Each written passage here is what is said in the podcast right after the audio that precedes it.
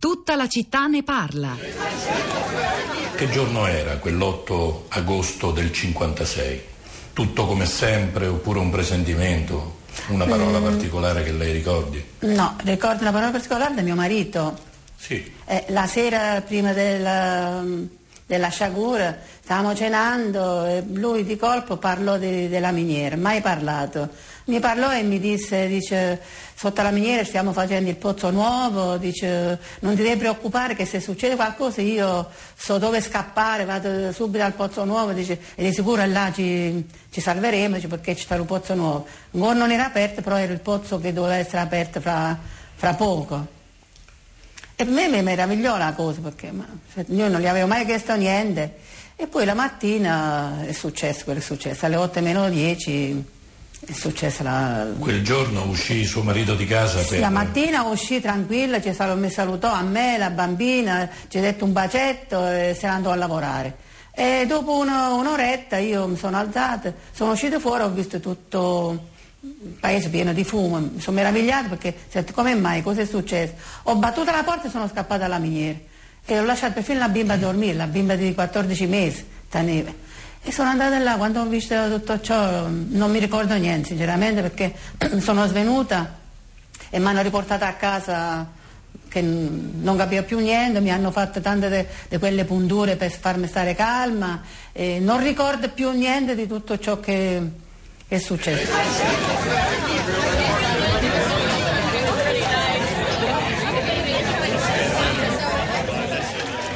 Era la voce di Maria Di Valerio, la moglie di Camillo Iezzi che all'epoca aveva 26 anni ed era un minatore. Era il racconto del giorno della tragedia di Marsinelle.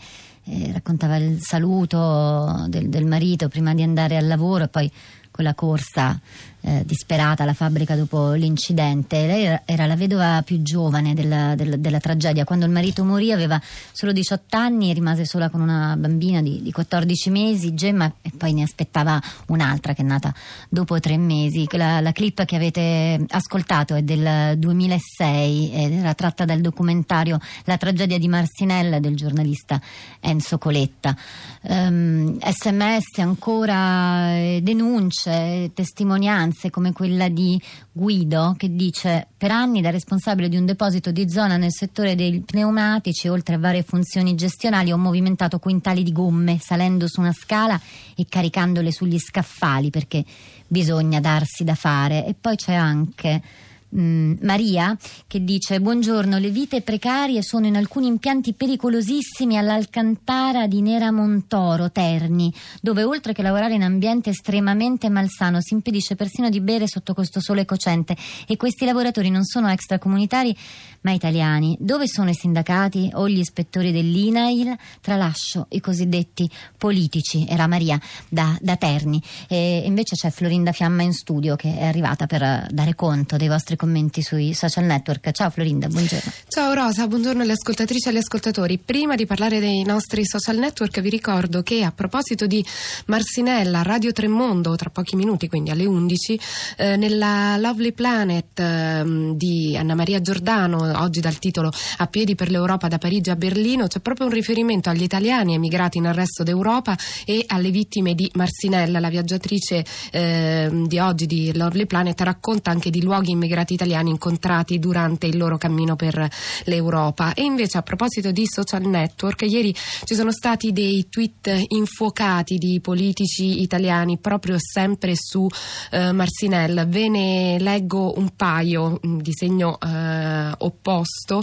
eh, quello di Matteo Salvini che scrive Mattarella paragone italiani emigrati ai clandestini mantenuti in Italia per far casino, si vergogni Mattarella non parla a nome mio, ci sono stati centinaia di commenti quindi è nato un grande dibattito, ci sono stati oltre 500 retweet. Invece ehm, la Presidente della Camera, Laura Boldrini, ha scritto anniversario tragedia Marsinel ci ricorda quando i migranti eravamo noi. Oggi più che mai è nostro dovere non dimenticare.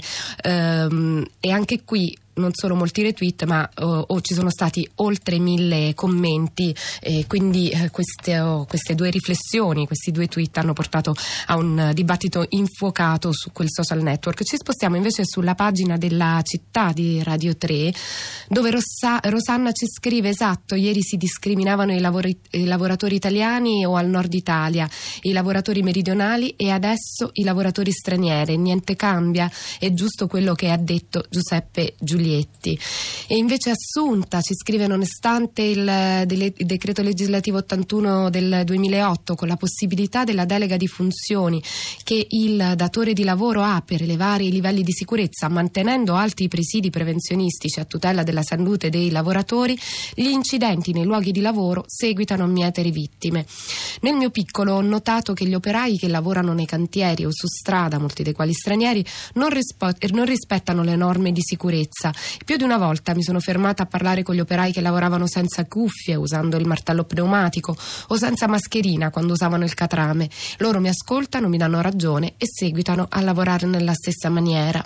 Invece Nino scrive pura retorica il legame tragico che offusca la volontà di perpetuare sofferenze e discriminazioni con cinica continuità. La storia umanisticamente non insegna quanto il, del, il senso del possesso. E infine Panzella ci scrive la sicurezza nei luoghi di lavoro dovrebbe basarsi sulla prevenzione, i tagli nella sanità, quanto hanno contribuito allo smantellamento di questi presidi territoriali. Ancora tantissimi sms, mm, ce n'è uno che ehm, ci rimprovera, mi rimprovera di non leggere quelli contro, ma ne ho letti un paio, prima forse l'ascoltatore ehm, non ci ha fatto caso. Ehm, qui davanti però ne ho altri di segno diverso e quindi li leggo. Ehm, noi italiani non abbiamo ancora fatto i conti con il passato perché siamo rimasti fascisti, siamo fascisti, siamo razzisti. E, e poi un altro dice ma come si fa a non avere pietà, solidarietà e compassione per i migranti che arrivano oggi da noi, come noi siamo immigrati morti allora per fame e disperazione. E sentiamo anche le voci degli ascoltatori che non solo scrivono ma sono collegati con noi e la prima a cui do il buongiorno è Alma. Buongiorno. Da dove chiama gra- Alma? Grazie, chiamo dalla provincia di Bergamo. Grazie a lei, cosa voleva Grazie. dirci? Eh, mi ricollego un po' al messaggio che avete letto prima. Eh, io mi sono occupata nel corso del, della mia attività lavorativa di sicurezza sui posti di lavoro. Eh, noi abbiamo una legislazione molto importante e completa rispetto a questo argomento, su tutti al decreto legislativo 81.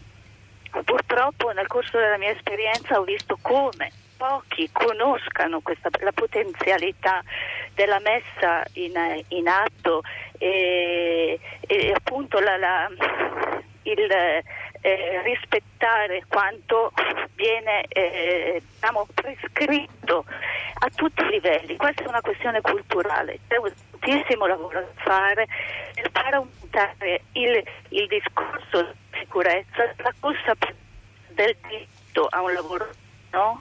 a un lavoro sicuro indipendentemente dal colore, dall'etnia di chi ci lavora. Eh Alma, purtroppo la sua, la sua voce ora va e viene, però abbiamo, abbiamo colto il suo, il suo intervento, eh, grazie. Eh, sulla, sulla, cultura della sicurezza c'è anche l'SMS di Pietro che è odontotecnico, dice non ci sono aspiratori nei banchi di lavoro, non c'è regola contro la disinfestazione e impronte, l'estintore non esiste, lo so, dice non è un lavoro pesante, però sì sì dimostra una mancanza di cultura sulla sicurezza e sulla prevenzione.